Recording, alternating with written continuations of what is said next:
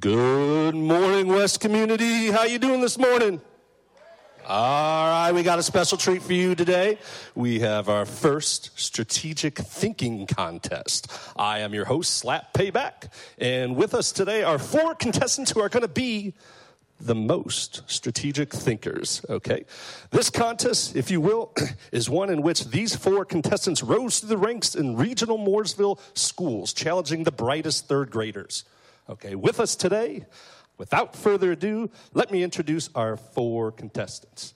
Number one, coming from the lakeside area, we have the lavish, the lucky, the lively Lance Liverboy Armstrong. Next, coming from the West region, we have the amazing, the antagonistic Andrea Smashmouth Smith. Third, the majestic, the mysterious, the magnetism of Matthew. Victory is mine, Verloom. And last, our final contestant coming from the East region, we have the sassy, the silly Susie. What the heck? Okay, this first round is a Rubik's Cube round, a crack the cube round, if you will. And what we see before us are Rubik's Cubes in which the individuals must solve. The first individual solving the cube is credited as the most strategic thinker. You all know the rules. You have to finish the cube in a specific time. Without further ado, on your mark.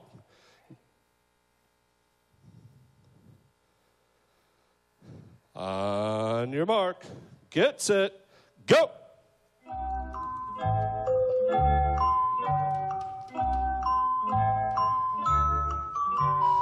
Okay, we got something going on. Some foam coming out of the box there, some fumes. Not sure what it is. Oh, oh, we have a throw off. Oh, oh, you are disqualified there, young man. Out of there, Mr. Lovable.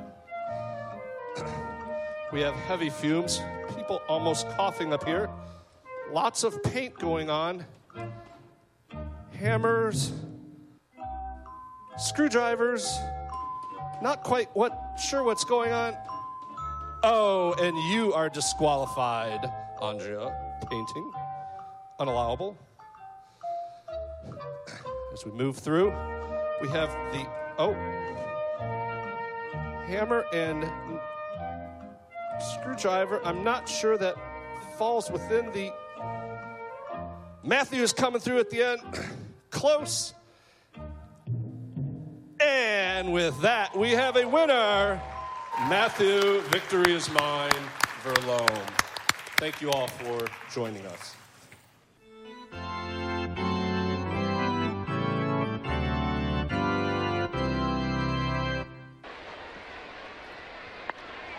And now Hosmer tears a page out of Mike Moustakas' book, and he bunts for a base hit.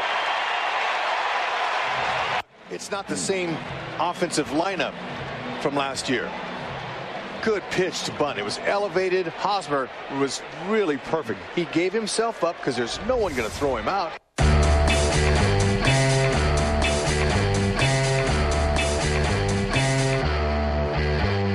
Something's wrong cause my mind is fading. And everywhere I look, there's a dip. So, will you clap if you're a baseball fan? When the coach picks and the owners pick the team and put the team together, do you think they just randomly assign people to certain places on the team, or actually, do you think it's because of their individual strengths? Probably, if you are a fan of baseball or have even an inkling about baseball, you know that depending on what their strengths are and how they play, depends on what position they play on the field. Somebody with a great throwing arm, they're the pitcher. And the, the cap, not the captain, the catcher, that's somebody that knows all of the information about the, a lot of stuff, and really that's all I've got on baseball. And I don't know why I like keep talking. I need to just stop because like I knew the first part. Then be quiet, Andrea. I do want you to know that perhaps this has the potential to be the best sermon you've ever heard from me if you were sitting in the first half of the auditorium because of the fumes from the spray paint. So I am hopeful that uh, by the time that this is over, you'll be like, "Wow, that was really good." Uh, but the bottom line is there are people on baseball teams, and they all have different strengths they use their different strengths to play the game. Well, we are doing this thing called life. You and I, we each have this life that we have been gifted to live every day is a new opportunity. I don't know about you, but sometimes I wake up in the mornings and I'm like, oh. And then lately, you know, it's like my back hurts, I'm tired, I'm getting old. And then I realize, you know what? Each day is a gift. Each day is a gift to claim our strengths. Each day is a gift to be in touch with God. So perhaps what if I started the day being with God in, in prayer instead of just thinking I need to go it on my own? Are you like me? Do you ever try to do life on your own instead of connecting with God? That's what we're going to look at today. Like, how do we do that? How do we live life to the fullest? How do we make our lives matter? And how do we use our strengths? Like I said, there's 34 different strengths. They fall into four different domains. We've talked about a few of them. We've talked about the, the executing strengths. Those are people that, that do things. You get ideas or uh, things from other people and then you make them happen. People with strengths in the execution domain, they are the doers. And then there's another domain called influencing. Those are the people that are great communicators and, and they are great at wooing other people. Woo is actually a strength. They, they see the good in people and they love them. And then they influence them so that whatever their assessment is of a situation or a relationship actually comes across to the other people. Today is strategic thinking. That's the third domain. And the next week, the fourth and the final domain that we're going to look at is relationship building. The four different domains are all very different, but we each have each of the 34 strengths. They're just in a different order and your top five, that's what Clifton Strengths Finder focuses on. So if you have not taken the Strengths Finder, I invite you to go to headingwest.org and it's a tab on our, on our website and see what your top five strengths are. I think it takes about 20 minutes to take the test and it costs around $20. But it's been interesting over the past several weeks. Many of you have shared with me your strengths and you're like, yeah, this is spot on. This is who I am. So I do invite you to take this, the staff, and I did this several years ago, and we did it again not, not too recently, and, or not too long ago, and we all looked at our strengths. And you know what is so interesting? We took all of the staff, even, even the part-time staff, and we plotted us on a chart in the four different domains. Remember executing, influencing, relationship building, and strategic thinking.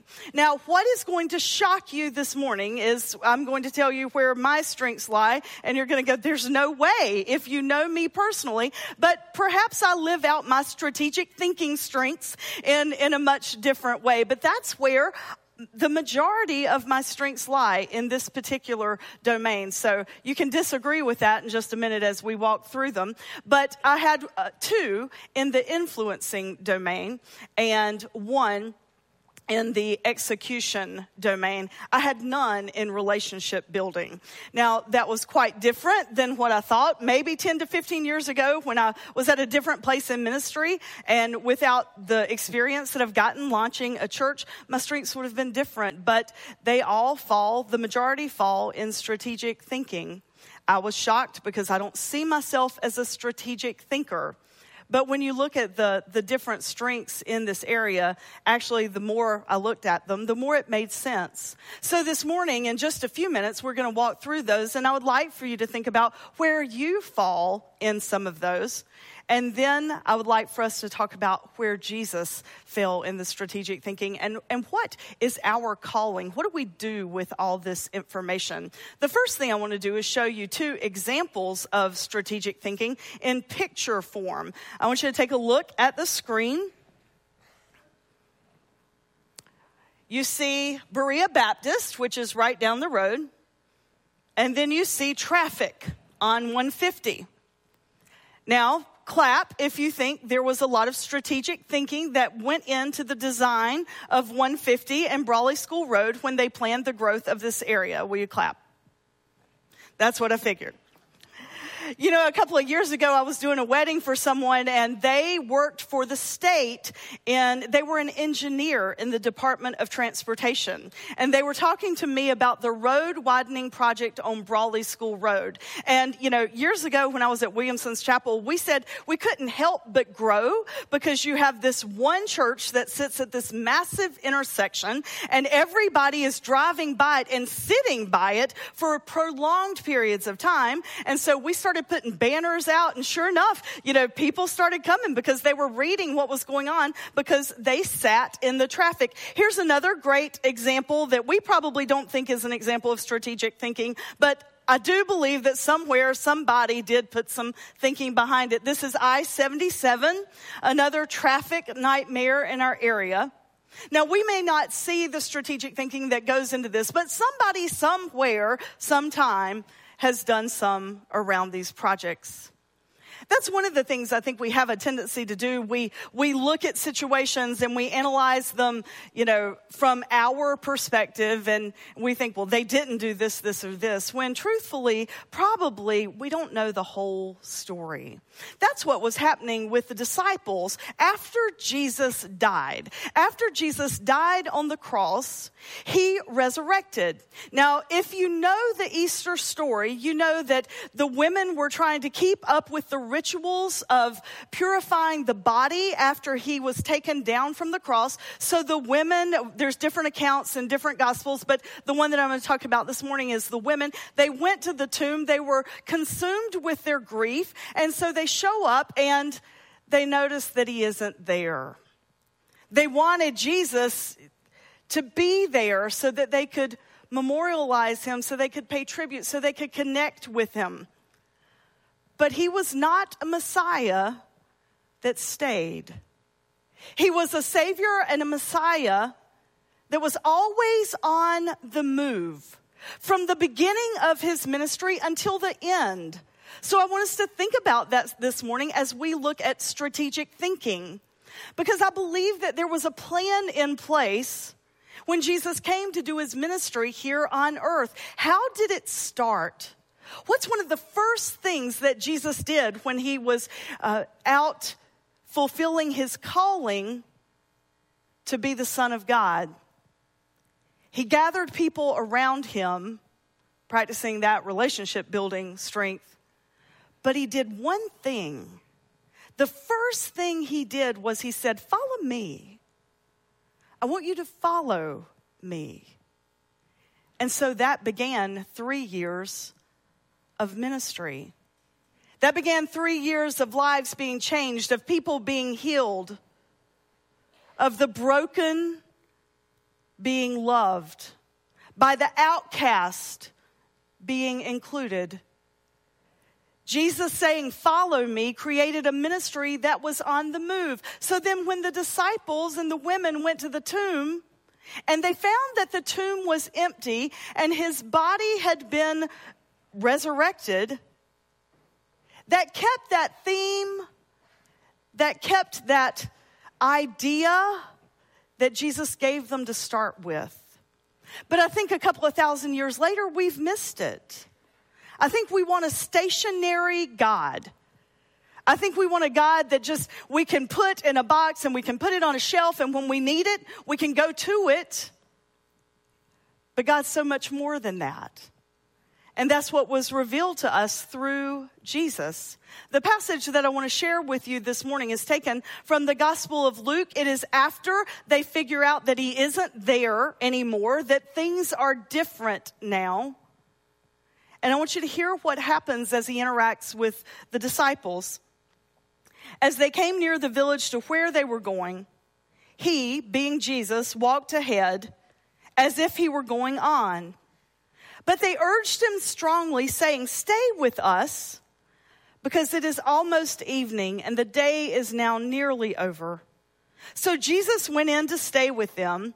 And when he was at the table with them, he took bread, he blessed and broke it, and he gave it to them.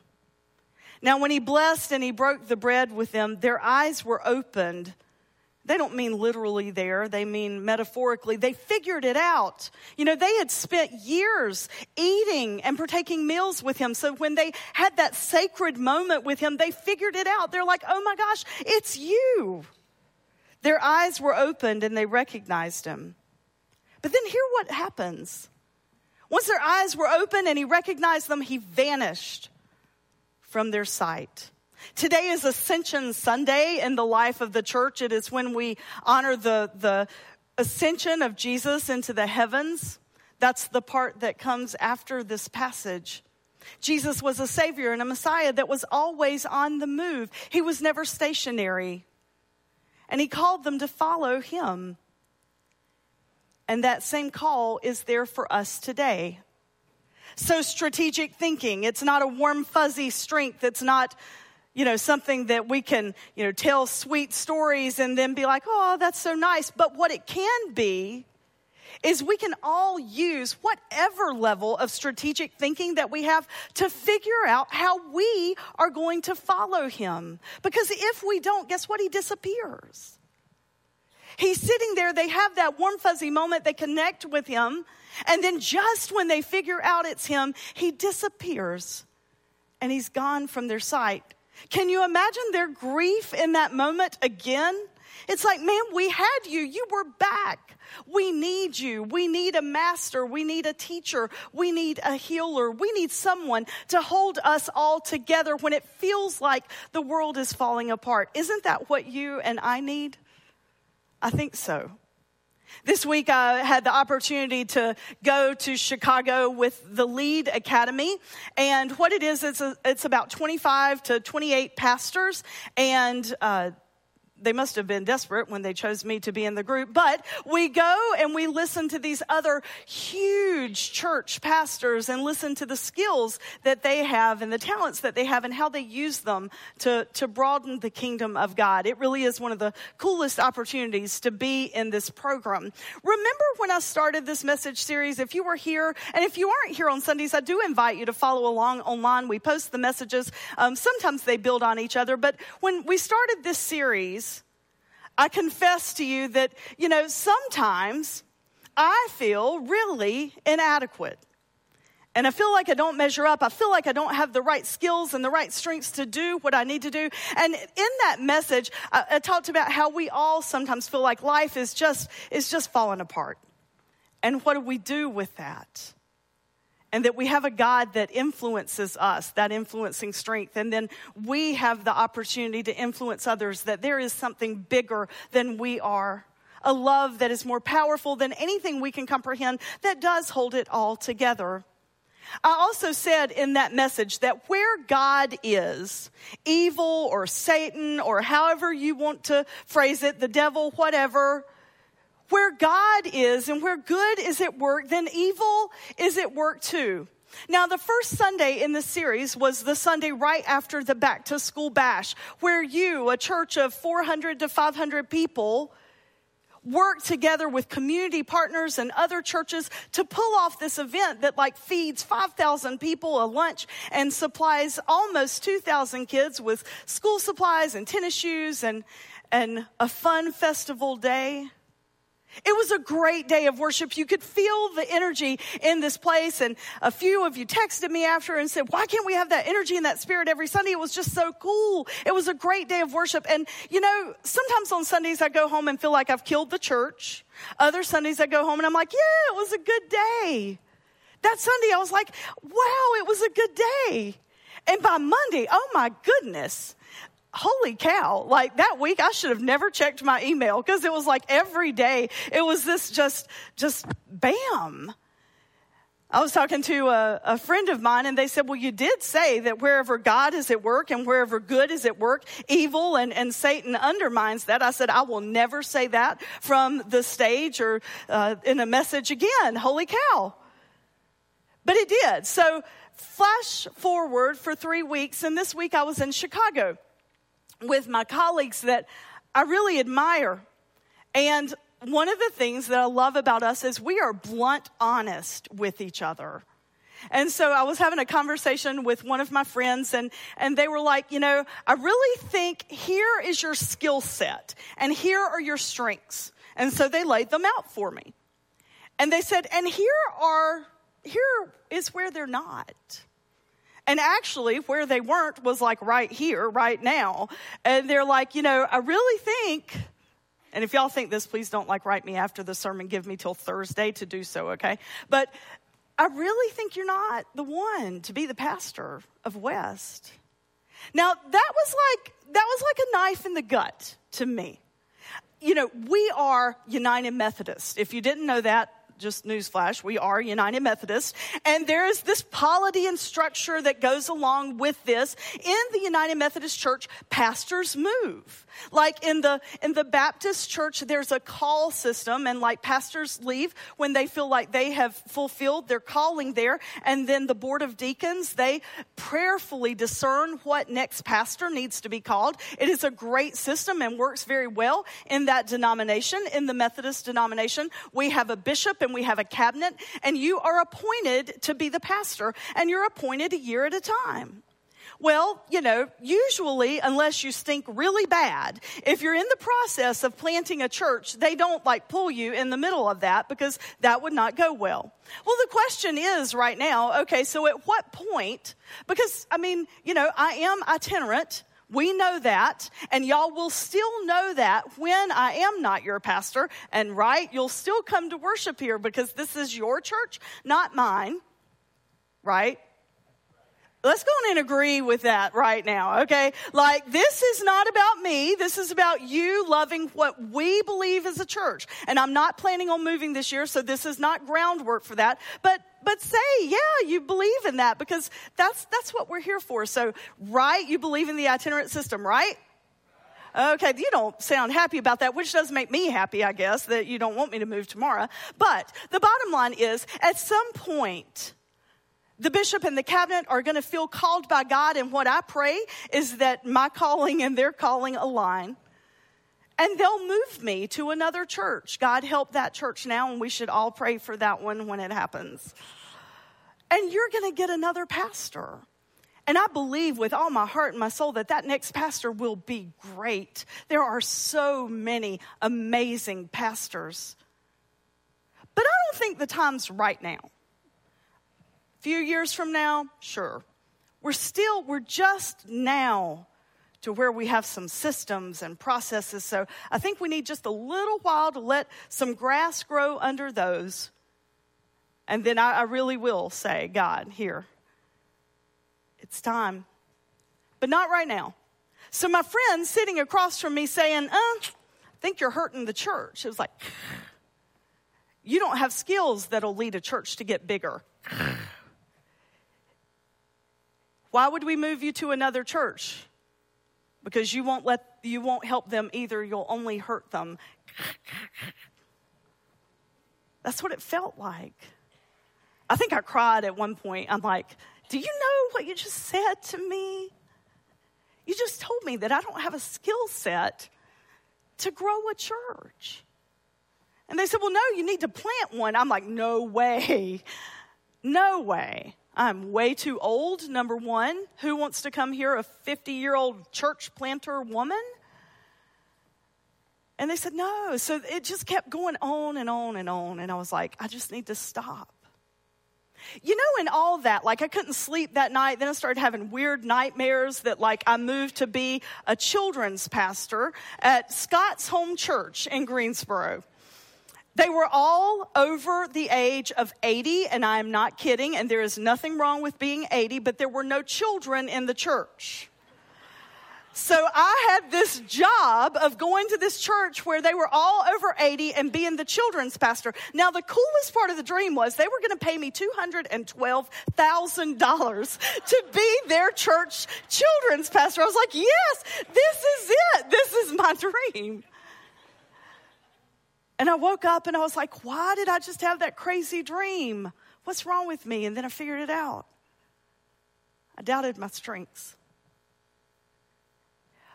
The big picture of that story that I just told you is not about the moving and all that kind of stuff. It's not even about my strengths. It's about in all that, in the debate, in the conversation, in the back and forth dialogue. I never thought about God.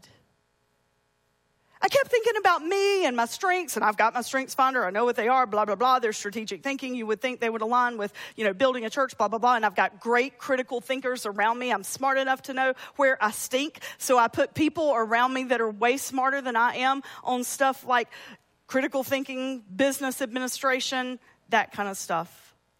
So I knew all the book stuff. What I did not rely on, and shame on me, is the heart stuff. I didn't go back to God and say, hey, where do you see me? And where do you need me? So, after I had the amazing dream that I was going to make $212,000 a year, I decided that perhaps it was time to pray about it. And, and I'm not called, I really feel 100% sure. I'm not called to lead another church plant and my time here's not done. Someday it'll be the right time, but it isn't quite yet. And I had peace after all that. But it took me so many days to get there. That's what happens when we don't follow God. When we put God in a box and we want to just go get God when we want God and when it's convenient to get God, when we need God. Again, I told you I, sh- I, should be ashamed that the first thing I did that night after that bad conversation should not have been text Amy Coles and say, Oh my gosh, am I killing West? If so, we need to have a conversation. It should have been to pray. I imagine that at some point, that's what the disciples reverted to after he disappeared. They probably had to work through their sadness, but then they probably figured out, oh my gosh, he gave us all that we need to connect with Him. Whether He is here in the flesh or not, we do have a God that has skin on God. And that is because a little piece of God lives in each one of us. And if we'll take the time to stop and look at each other and start looking for Christ, Instead of all the things that we don't like, I promise you, we will learn to see Jesus in each other. That's how he set this whole thing up. Jesus was the most brilliant strategic thinker of all time. And he set up this system so that it would be relational and influential with key execution points and then strategic thinking. He set it up that way so that we would follow God by looking for God in one another and offering God to one another. I want you to take a look at the strategic thinking strengths that are on the screen. The first one is analytical. Your analytical theme challenges other people. Prove it. Show me why what you're claiming is true. You don't want to destroy other people's ideas, but you do insist that their theories are sound. You see yourself as objective. You like data and want to understand how data and patterns affect one another. You peel back the layers until the root cause is revealed, and others see you as rigorous and logical. Next, context. You look back because that's where the answers lie. From your vantage point, the present is unstable. So you call upon an earlier time so that the present regains stability. Because you look back, you make better decisions because you understand the structure of the blueprint of the present. If in a new situation, you must allow yourself time to ask questions and allow the blueprints to emerge, because if you don't have a blueprint, you won't have confidence in your decisions. Next. And this is like my number two strength. So, this is how we get in the messes that we get in sometimes. Wouldn't it be great if you're the kind of person who loves to peer over the horizon. The future fascinates you. You see in detail that the future, what the future might hold, and this picture pulls you forward. You're a dreamer who sees visions of what could be, and you cherish those visions. When the present proves too frustrating and the people around you are too pragmatic, you conjure up your visions of the future, and they energize you. Make the picture as vivid as possible. People want to launch onto the hope that you bring. Next, ideation.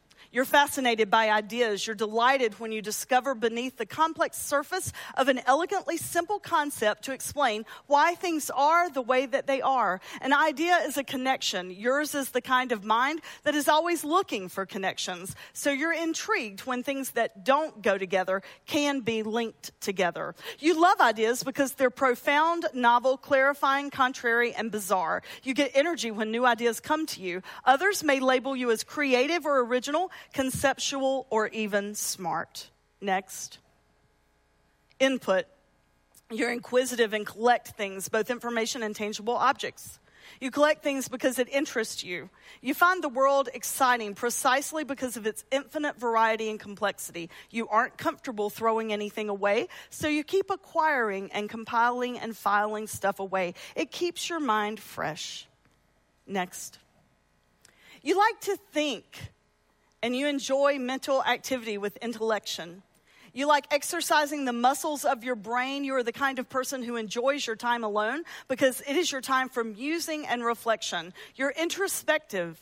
You pose yourself questions and then try out the answers to see how they sound. Introspection may lead you to a slight sense of discontent as you compare what you're actually doing with all the thoughts and ideas your mind conceives. Wherever it leads, the mental hum is a constant of your life. Learner, you love to learn.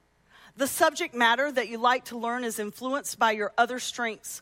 But whatever the subject, you will always be drawn into the process of learning. The process is what is exciting for you. You're energized by the steady and deliberate journey from ignorance to competence. It enables you to thrive in dynamic work environments where you're asked to take on short project assignments and are expected to learn a lot about new subject matter in a short period of time. Then you move on to the next one. You don't necessarily want to be the expert. For you, it is more about getting there than the outcome. And the last one, strategic. You sort through the clutter and find the best route. It's not a skill that can be taught. It's a distinct way of thinking, special perspective on the world at large. It allows you to see patterns when others see complexity. You think, what if? Guided by where you see the path leading, you start to make selections. You discard paths that lead nowhere. Armed with your strategy, you strike forward.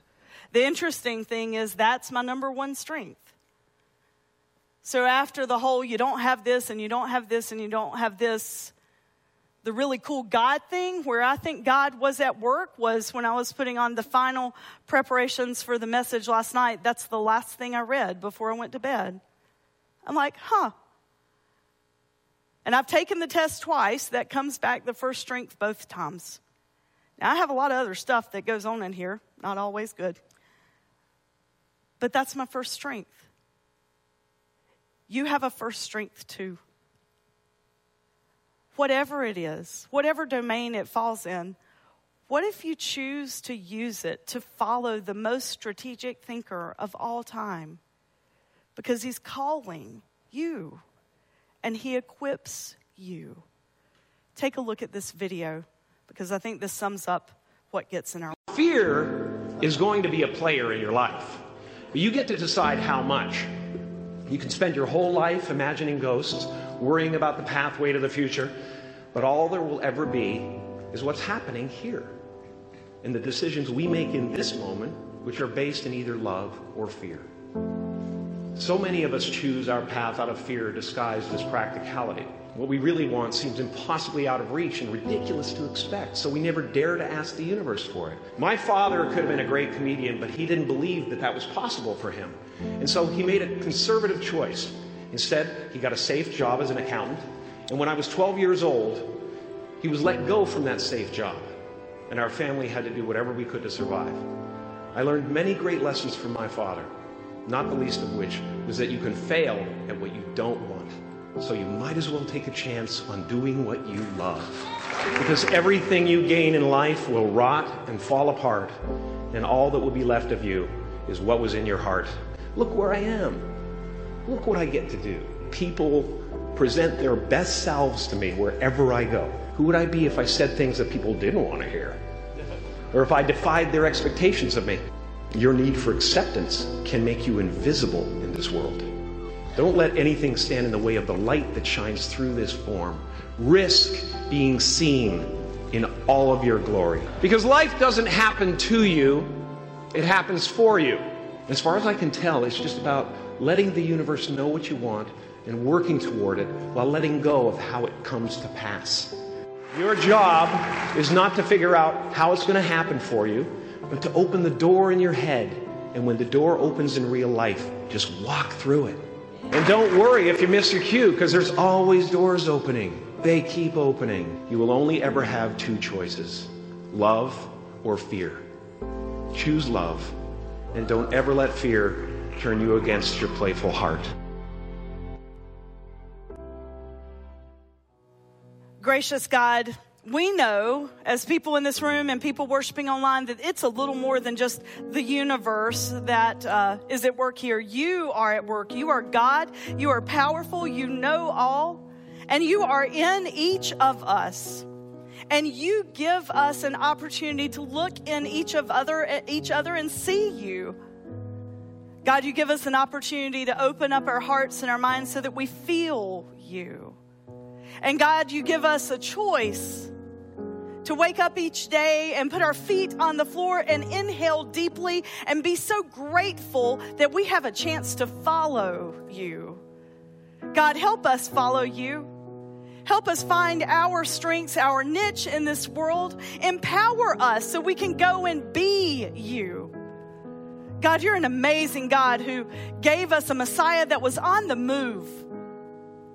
How wonderful it is that he started by saying, Follow me, and then he disappeared. He left it open ended, and that open ending is for us here today. Help us follow you. And we offer our prayers in Christ's holy name. Amen. So, one of the things that Jesus came to do was not to start a new religion. That was not his point. He didn't have the idea for Christianity, he wanted people to fall in love with God. That's why we exist as a church to help all people fall in love and stay in love with God. So, tomorrow morning, when you wake up, I challenge you to take a deep, deep breath. Thank God for the morning. Thank God for the day. Ask God, where, God, are you calling me to use my strengths? Because God and Jesus strategically thought about a way to create a movement that offers us the opportunity to follow God. And God gives us all we need. May we go and hold on to all that. In the name of God the Father, God the Son, and God the Holy Spirit. Amen.